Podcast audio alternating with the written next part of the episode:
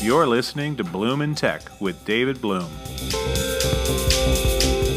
This podcast sponsored by Fabric Media in Venice, California. Hey everybody, it's David Bloom back with another episode of Bloom in Tech where we look at the collision of technology, entertainment, and media. And, you know, I have to be frank, many other things too, because I just get interested in a lot of stuff. Right before I left for Panama earlier this month, I had the chance to talk with Emilio Estevez, the actor, writer, producer, director, who's behind a new movie that's been out now uh, two couple weeks called The Public. You know, in that conversation, and I'll share the actual uh, interview that we had later in this podcast, but we talked a lot about libraries. Uh, they're long the world's repositories of knowledge, trying these days to find new roles in the information age. These days they're having a bit of a moment. First, in 2017, came Ex Libris, the New York Public Library. It's another one of Frederick Wiseman's long, wonderful, award winning looks as a documentary at a major institution. And Wiseman, whom I met a few years back, um, has specialized in shooting hundreds and hundreds of hours of institutions such as uh, major ballet theaters and mental health facilities and hospitals, helping us understand. And he's been doing this for 40 or 50 years now for people like public TV, winning lots of Peabodys and other things over the years. Ex Libris came out. At, gosh, two years ago now. It won the Fipresci Prize and was a, a nominee for the Golden Lion at the Venice Film Festival. Last fall came The Library Book, the latest from New Yorker staff writer Susan Orlean, whose The Orchid Thief became the unlikely film adaptation called Adaptation.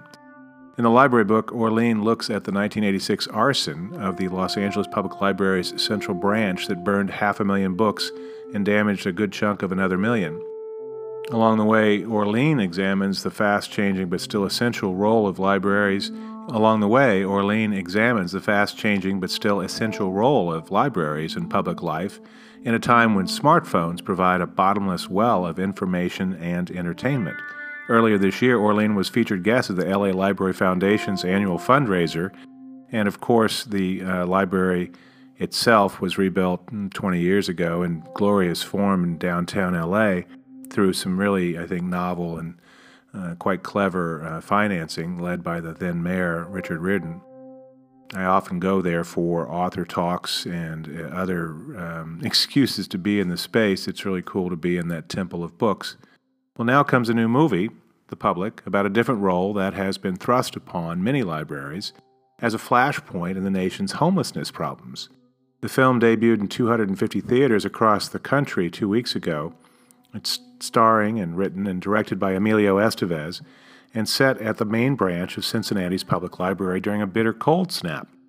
Estevez plays Stuart Goodson, his librarian job substantially morphed into one as social worker, school marm to the many homeless people who shelter in the library every day. During this lethal polar vortex in which the film is shot, those homeless people finally rebel en masse and refuse to leave it at night, causing a standoff with the police. The public features an impressive cast including Alec Baldwin, Jena Malone, Taylor Schilling, Christian Slater, Gabrielle Union, Jeffrey Wright, and Grammy winner Che Rhymefest Smith. The film does, I think, effectively show the everyday challenges of running a library, even as some of its most loyal patrons are depending on the place just to help them survive, often amid serious mental and physical health problems, addictions, and other issues. As he says, they're just like us because they are us. The film is partly backed by Pongalo, which operates Spanish language subscription and ad backed streaming services. CEO Rich Hull said the company's backing a string of these original feature length projects, but this one clearly outgrew what Pongalo is set up to do. So instead, Pongalo is using what Hull calls its massive megaphone with uh, Spanish language constituents of its projects to talk about the film, but it's being distributed by Universal and by Greenwich Entertainment, which had a recent hit with the Oscar winning documentary Free Solo. Estevez also sees some hope for libraries in the future despite our increasingly digital focus, particularly among millennials who are so often maligned for being uh, tied to their phones. But he says they get the opportunity here. They've understood the uh, this information is free for all, and it's one of the few places where you can walk in and ask for something and no transactions expected. They love their free Wi-Fi and they love free services. There's something about that that's very attractive. Yes, indeed. Well, give a listen to uh, my conversation with Emilio, and I hope you enjoy it. And, and when you get a chance, think about stopping into your local library, get a card if you don't have one.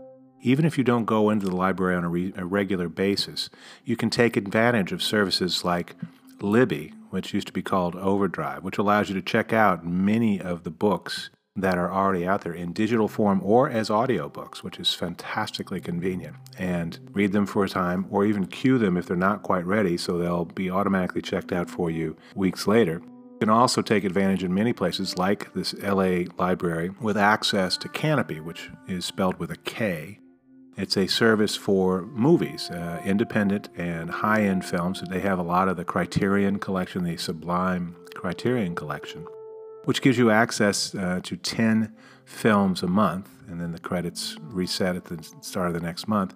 But it's a chance to see a lot of films that won't show up on Netflix, won't show up on Disney or these other places, but are worth watching and among some of the great films we've really ever had, and it's free. So give a listen to my talk with Emilio after we hear from our sponsor. Thanks again for listening. We'll be right back.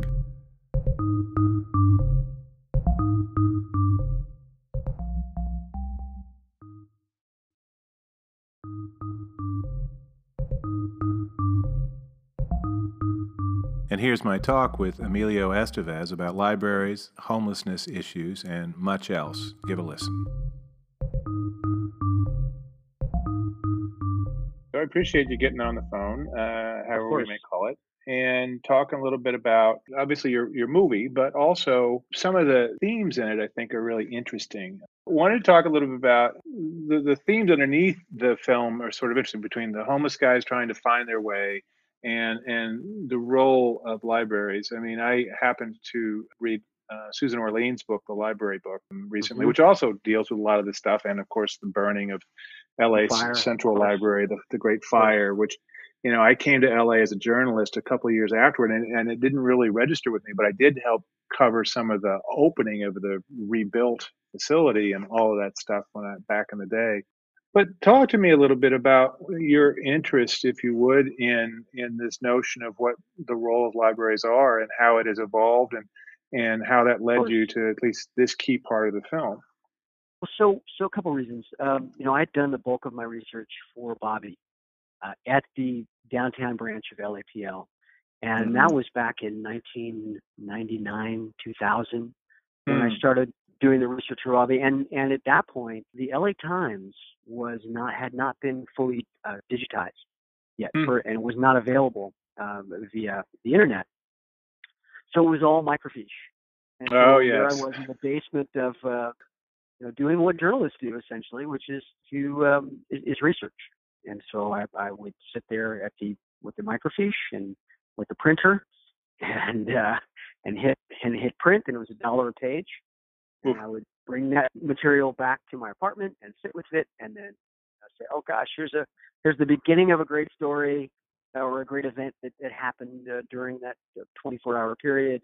But uh, it wasn't particularly on my in on my radar, and so I'd go back the next day, and find that microfiche again, and put it up. And anyway, so the the downtown branch of the Central Library held a very special place for me during during the research for Bobby. Mm.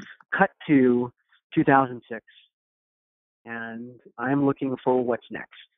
I'm trying to figure out. I'm looking for inspiration for what to follow up Bobby with. And the LA Times arrives. In the paper is a uh, article, an essay written by Chip Ward, who is a retiring Salt Lake City librarian. And Chip's essay was about how libraries have turned into de facto homeless shelters and how librarians have become first responders and, and de facto social workers, hmm. which is what they didn't go to library school to learn. No, so no, they didn't pay fifty thousand dollars to USC's library science program or whatever to do that, right? That's so. right. You didn't get your MLS to uh, yeah. to be, you know, uh, sweeping the floor of, of urine and, and feces and reviving people, and uh, that was not that was not part of the job description. So I was really moved by Chip's piece, and I went back to downtown LAPL, and I wanted to see if it was in fact just as bad as he was describing. and what I learned was that it wasn't localized to what was happening in Salt Lake City. His his essay talked about that this was an, this was a crisis on a national level. I began to imagine what it would look like if the patrons, many of whom were homeless and marginalized, and poor, and and some suffering from mental health issues, what what it would look like if they'd stage an Occupy. If they said, "Hey, we're de facto homeless shelter anyway. It's freezing outside. Uh, this is a potentially humanitarian crisis. People are dying in the streets. We're not leaving." How the media would respond to it, how law enforcement would react, and how politicians would and could spin the story for their own gain. How media would create a, a breaking news of their own uh, to create confusion. I, I don't know. Were you are, are you based out of LA? I am. Yes, and I, you know, I have been. Last a, week, do you remember that? Uh, do you remember that? Uh, oh, we have an active shooter at Century City Mall, but uh, then it was downgraded two hours later to a suspicious package, Right. and then it was by the end of the day, it was nothing at all. Right, Uh, but, right. You know, yeah, I was supposed to meet somebody. I was supposed to meet somebody at Century City Mall who's from Turner, and she said, "You know, based on what happened over there and the things in New Zealand, let's go to Nate 'n Al's instead." So- right? Right. Yeah, but but right, there's Um, a there's a there, an abundance of caution, shall we say, has led to an abundance of panic. Uh, That's right, and and we're um, and we're now um, we're now such a, a, a reactive uh, culture in society that we are. Um, it's almost Pavlovian. As soon as we see this uh, breaking news in red across the bottom of our screen, it's uh, Mm. you know there, there, it seems like there's some imminent danger or Mm. some some something of some of some measure of importance that needs that needs our attention. When 90% of the time, it's just uh, it's a ratings grab. It's bait click. I'm, an old, old, old time print reporter, so I've always had a certain level of skepticism about my broadcast colleagues and their their need to uh, their slavery to ratings. But uh, I guess we're all slaves now to the numbers, whether we like it or not, in the digital era. So you had a homeless issue, which obviously has been, I think, the signal challenge facing my old friend Eric Garcetti as the mayor of Los Of Angeles, course. and they've Of course. putting Well, I mean, the numbers are staggering. There's Yeah. 56,000 plus. The California uh, college students, uh, CSU um, students, uh, Yeah. they, there's 11% of them are homeless, couch surfing, living in their car. Uh, so how are you going to get an education if you're just thinking about survival? their signal challenge and, and as you say it is uh, something that's broader than just la um, you've set this in the library in cincinnati a conservative town noted for baseball and its opposition to robert mapplethorpe's uh, provocative That's right. photos That's right. um, was that one of the reasons you chose cincinnati or is it just because it's sort of a midwest every town that gets darn cold Well, there's, I, I think it's uh, that it, coupled with the fact that my mother was born in Cincy. Uh, Mm. My dad's from Dayton. And so I started going back to uh, Cincinnati several years ago. I was encouraged by the film commission there who said, uh, Do you have anything that could be reconfigured and rewritten to take place in Cincinnati? Uh, and I immediately thought of the public and immediately thought that what, what better place to, to uh, for to uh, portray uh, a winter vortex, a polar vortex coming down uh, into the city than, than in the in the center of the country, in Ohio, and in Mm. Cincinnati. And so I thought that that was um, to do. Obviously, it does get cold. We just saw it get wildly cold in Los Angeles, but certainly not the uh, we, we we're not seeing the temperatures that, that we're seeing in Cincinnati and, and, and the Midwest. Also, Ohio offers an amazing tax rebate 30% above and, and below the line, and so it makes it very attractive, uh, especially if you're um, an independent film, to uh, to get that kind of support uh, from the state. So essentially, Ohio became our a partner of ours in the uh, in the overall funding. and you got quite a cast. I mean, you said it's an independent film, and uh, even with the the tax rebates and stuff, I mean, that's a you know Alec Baldwin and Jeffrey um, Wright and Gabrielle Union and Taylor Yeah, it's a long list. Jena Malone. Taylor It's a- Schilling. it- Do you just have like a bunch of pals that all said, "Sure, we'll work for well, free you know, in the I- I- cold no, weather," or what? I, Christian and I had had worked together uh, on Young Guns uh, 2. We had done Bobby Right. together. Jacob Vargas and I had worked together on Bobby. So aside from those two, I, I had not worked, nor did I really know any of the uh, other cast members. And I, you know, I'm I'm always very respectful and go through the proper channels through the casting director and the agents and make sure that the, the people aren't doing me any favors, uh, that they respond to the material. Uh, you know, oftentimes I make movies on a very short schedule. This one was shot over 22 days. So it, that's the good news and the bad news. The good news is when you go to Alec, when you go to Jeffrey Wright or Gabrielle, and these people are very busy. So when you're only asking for a four day or a five or six day commitment, it's easier for them to say yes because they can they can slot us in amongst all their other high profile or higher paying jobs. Yeah, that's a that's a big schedule. You were banging it out. We were. Uh, we shot a lot of footage. Uh, we got the job done. It, it certainly doesn't look like a like a small independent movie. It's got some scope. Obviously, the cast helps elevate it beyond uh, indie status. And, uh, and and frankly, I didn't I didn't make a, a, an art house movie. I made a movie that that that plays to the general public. And uh, we took the movie out to Kansas City to screen for the brass at AMC and do a little Q and A afterwards. And following the film, one of the gentlemen sitting in the audience says, "Why are you guys all treating this like an independent movie. This is very commercial. And I said, mm-hmm. Hallelujah. That's exactly what I want to hear. And I want to hear it from you because I can't, you know, if I say it, it just sounds like self serving hyperbole. So you talked to AMC, one of the biggest movie chains in the country. What is the plan? It's coming out on April 5th, I guess, through we Universal? April 5th, and, and for Universal and Greenwich. Greenwich just had the, the success of Free Solo. So Greenwich oh, yeah. is doing our, our, our, booking, and Universal is uh, coming in behind us and supporting not only the the, the grassroots tour that we're on right now, but also our mainstream media uh, plan and rollout when we get to New York. So this 30 city tour is going to end in Manhattan. I'm going to, hmm. uh, we're going to have a screening at the uh, 42nd Street branch of the Public Library, New York Public Library in, in Manhattan. And then we'll do the Today Show and Fallon and uh, Ryan and, and uh, Kelly and Rachael Ray and all of those. We're going to tick all of those mainstream boxes uh, that we need to do to, to help get the word out. The release on this is not a traditional platform release, which often will go LA, New York, and then and then uh, you know broaden from there. Uh, we're going to go out and and really address the middle of the country um, uh, heavily. So where not only where we've played, but also where we've been getting traction and, and a tremendous amount of interest has been outside of the coast, and and the coast specifically, I mean uh, uh, Los Angeles and New York. This is a new group at Universal. It's a it's a real entrepreneurial group. It's really it's really interesting. It's made up of veterans from around the studio, but they're all new under this kind of new new group, which is you know built to release movies exactly like this that have mainstream appeal, but are not going to be 3,500 screen opening weekend, you know, superhero movies. And they've done a great job with really sort of creating a unique release plan and working with Emilio. And Emilio's done a great job to be on the road for 30 cities to promote the heck out of it. But it's it's an interesting, it's a, it's a really interesting strategy that they're employing.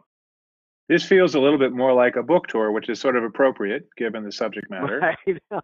I mean, right? You'd be an author yeah. and you wrote yeah. and directed this as well as star in it. So it's like it's right. pretty much like your book, buddy.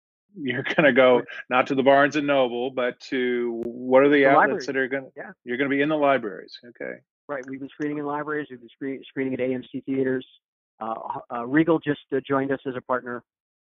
Harkins. Theater uh, uh, which is a chain uh, in in Arizona, Texas, the South, or the Southwest, I should say. They are uh, they've they've joined us as a partner. So mm. so little by little, what I've always believed again is that I didn't make an art house film. I made a film that is that speaks to the general public and speaks to more mainstream sensibilities.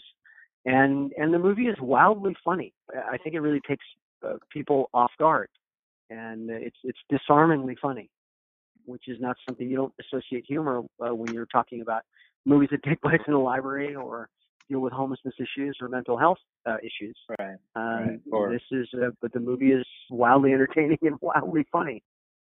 I think it's an interesting challenge to humanize and deal with the, the homeless folks there. One of the main homeless guys talks about uh, a certain kind of freedom there. There are others mm. that are mm. clearly dealing with some mental health or having breakdowns of some sort or another. The the, the guy sure. singing early in the film and so on and so forth.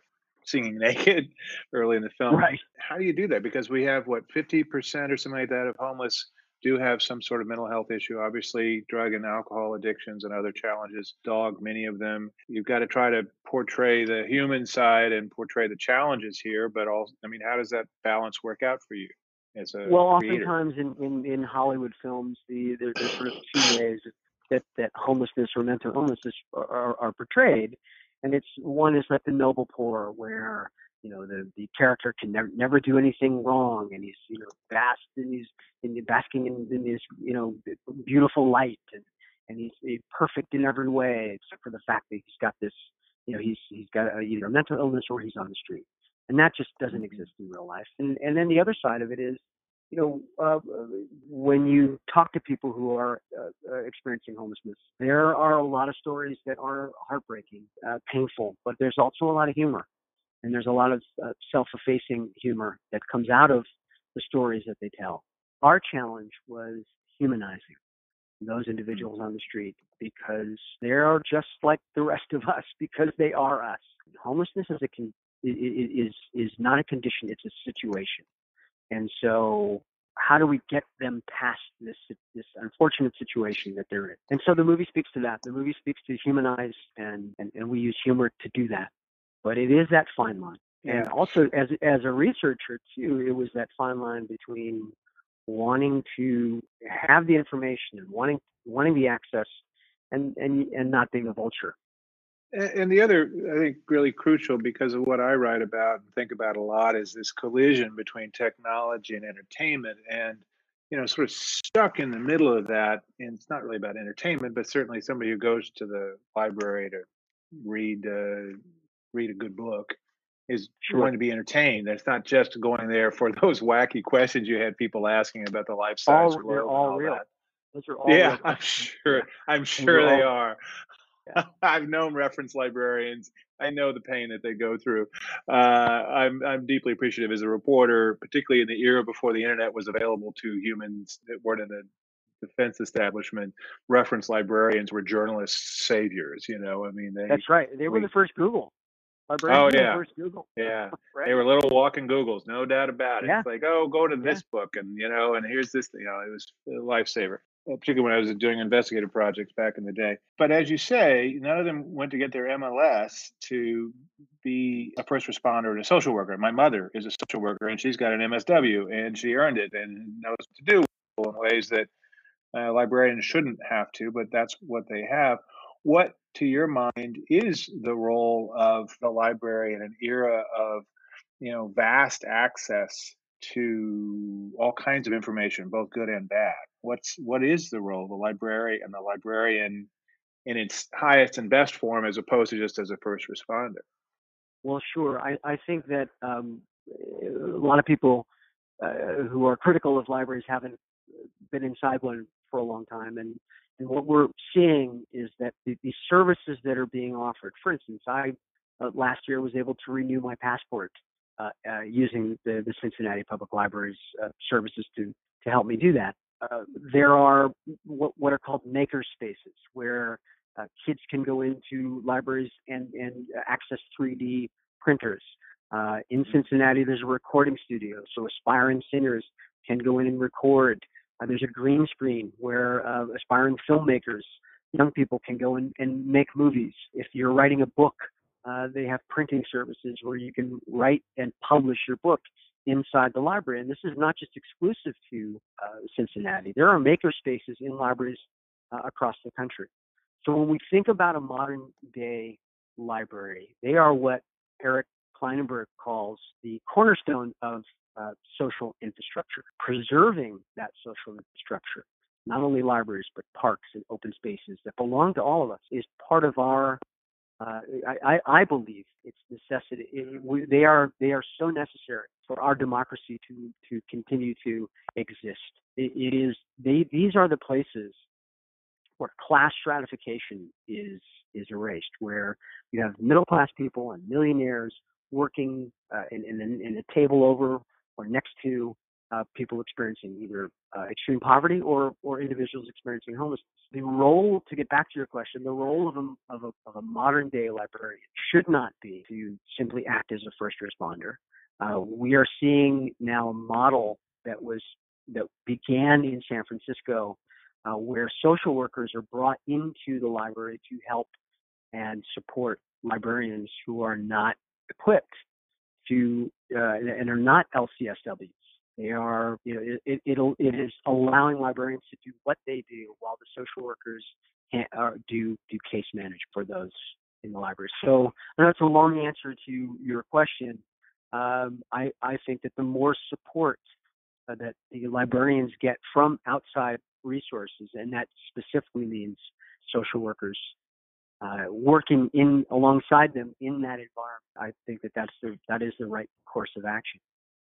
You know, that's a, actually an interesting idea. I years ago wrote about how, uh, to its credit, the LA County Sheriff's Department started creating mental health response teams that paired a social worker with some of their their officers out on the street, and you know they they've got millions of people that they deal with in the areas that they patrol. But lots of mental health issues. But but that's another sort of you know flashpoint you know, between the police and the police are first forced to be mental health people. The biggest mental health hospital in the in, That's right. in, in the community is the jail, That's right. So That's right. so and it sounds like so it's the jail and then the libraries are number two the more functional guys who aren't uh, behind bars for one reason or another possibly intentionally to get out of the bad weather That's right. are over the library sheltering and and whatever That's right. um, That's right. And that space between the shelters, uh, sending the individuals back out into the streets, which happens around 6 Mhm. a.m. to 7 a.m. in the morning. They clean out. They clean up. Mhm. A lot of libraries, libraries don't open until 9 or 10 o'clock. So in that time between 6 a.m. and 10, that's four hours to Mhm. find some measure of shelter, get some food uh, before your next uh, opportunity uh, opens up for you to, you know, to again get out of the elements, whether it's Right, extreme right. heat or extreme cold.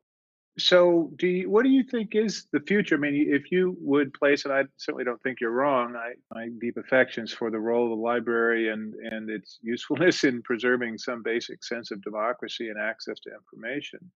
What do you think the future is in terms of, you know, so much information has been privatized. Google had the books initiative, which was seen right. in some ways as being kind of cool, but in other ways we were going, well, wait a minute. And then, you know, That's right. Amazon has all these books and, you know, kind of controls some access to them for its commercial purposes. Where do libraries go? Do they have to evolve into uh, some new kind of role? I mean, what, what what's the future from your mind? Well, I think that the, the, the data point that I find really interesting is that millennials have now started using uh, the library at at at, at a rate that we've not seen. So, what does that tell us? It tells us that they have now understood that this is uh, this information is free for all. There, it is one of the few places, uh, and if not the only place, where you can walk in and ask for something, and there is no transaction expected. And I think that um, again, millennials love their uh, free Wi-Fi and free education, and and so I think that there is there is something about that that, that about libraries offering all of these free services that is very very attractive. So Yeah. I'm hopeful that as more young people uh, discover what libraries offer, that they have a renewed sense of purpose uh, in the community. I mean, what what I love is Anne Lamott, the, the author and activist. Her quote, which is that um, communities without libraries are like radios without batteries. And I think that you can get a pretty good sense of a particular uh, uh, community if you take a look at their library. The, the, the librarians will tell you uh, about the health of any particular community because they're dealing with it and seeing it on the daily. Uh, they're Mhm. seeing what where the where the shortfall is. Uh, they're seeing what the need is. I believe that it is um, that, that, li- libraries are democracy in action, and that at, at night the greatest asset uh, that librarian li- libraries have goes home at night. Yeah. When yeah, right. It's the it's the staff and it's the desk reference librarians. They're un- that are finally with this film having uh, having a moment of recognition. So hopefully you'll be on Kanopy soon, one of the apps that the libraries right. are using That's to right. make things available. Um, That's right. I, Yeah, I, Kanopy is a terrific service. I guess it's called Libby now. It was Overdrive, which I think they still have, but the company, the same company, I think, is behind both for books, for digital versions of books, and then Kanopy for everything from a good chunk of the Criterion collection, which I deeply That's love, right. and I'm sure you do too. Uh, Sure, I've got, a, I've got a in- couple movies indie- in that. Oh, you have a couple movies in there, right? That I, I, I guess that would make sense. That's great to get part of that. That that sort of like takes literally takes the library beyond its four walls and um, its open hours. So I think that's an That's interesting right. uh, move. What was it that led you to connect with Pongalo and work with them? So Rich and I started working together a, a couple of years ago in, in helping to create a couple of business uh, models for uh, not only the public but also for another picture that I was considering shooting out in, in Cincinnati. And Pongalo, I think of as an online movie service. They've got one of those, and then they've got their, uh, I guess, ad-supported content. Uh, how does how does something like this, a, a feature-length film, does this eventually end up on Pongalo, or what's what's that part of the equation here? How does that work? Well, I'll sort of handle that one. I think, you know, what's interesting about Pongalo is over the last year and a half, we've realized that there's a benefit in, in producing original content, which really takes me back to my roots. And so I'd say the last year or so has just been an experiment in that. You know, as you know, we did a movie last year called Girl Flu that, uh, that did make its premiere on Pongalo. Uh, it's shot in English, but it was really curated for a Latin market. And then on this one, you know, it far outgrew anything that you know Pongalo would have on its own platform once Universal came in, in, uh, on board. But we have a massive megaphone with the uh, Latino audience, who you know, there's millions of people that rely on us to tell them what to watch every month. And so one of the places that we feel like we can bring a lot of value here is by going out and you know promoting the release of the movie it's interesting. I mean, Emilio, you know, he has a Hispanic last name, he has Hispanic roots, and I think one of the ways, whether he realizes or not, that he, you know, celebrates that is by really doing an amazing job of putting multicultural actors, you know, in all the lead roles. Yeah. Jacob Vargas, who's a, a Latino, plays a very prominent role. There's African Americans, there's women. I, I think it's really special. I mean, I think it's a real nod to our time, and that's one of the things that at Pongalo we also try to celebrate. And so for us to amplify that to our audience, you know, across our, our SVOD platform, our AVOD platforms, our social media, you know, I think we can, I, I think we can play an important role there. And as you know, you know, Latinos make up 25% of the U.S. Mo- movie going audience. So it's like, it's not an insignificant market. Uh, how are your your brother and father doing? Just uh, I'm just curious. so, I mean, my dad is doing uh, great. He's on uh, Grace and Frankie, uh, and they're in their sixth All right. season. It's, so he's 79 years old, and he has a, a job. Doesn't look to be in retiring anytime soon. And uh, you know, I think that that uh, one of the things that sort of keeps him motivated and and going is uh, is the fact that he loves working so much, and he Yeah. loves um, he loves being an actor. So he's Yeah. doing great. Charlie's doing great, and he's looking to do uh, a, a new a new TV show. So we're um, we're we're all we're all doing very well. Do you anticipate homeless issues being a part of the conversation in the upcoming presidential election? Well, I'd certainly like to see that. Uh, I, I think that again, we, we need to start calling things for, for exactly what they are. It's not global warming. We're, we're in a, a global climate crisis. I think that anybody who uh, uh, you know has uh, has a beating heart can look out can look outside and see where we're at. But also the reality of that is that it's it's going to it's going to take some very large movements, uh, not only to address uh, the homelessness crisis, but all of the major issues of our day. And it can't be, I don't think anything can be solved by any uh, a single resolution or a piece of legislation.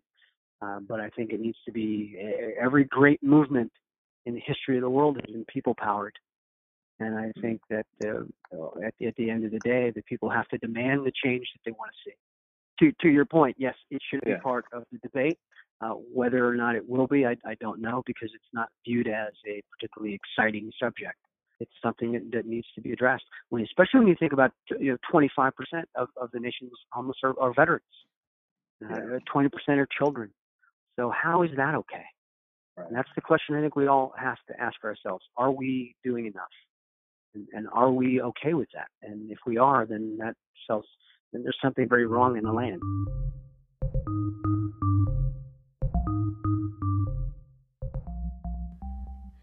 And that was Emilio Estevez talking about his new movie, The Public, which has been out in theaters a couple of weeks now, and many other issues that occupy his mind.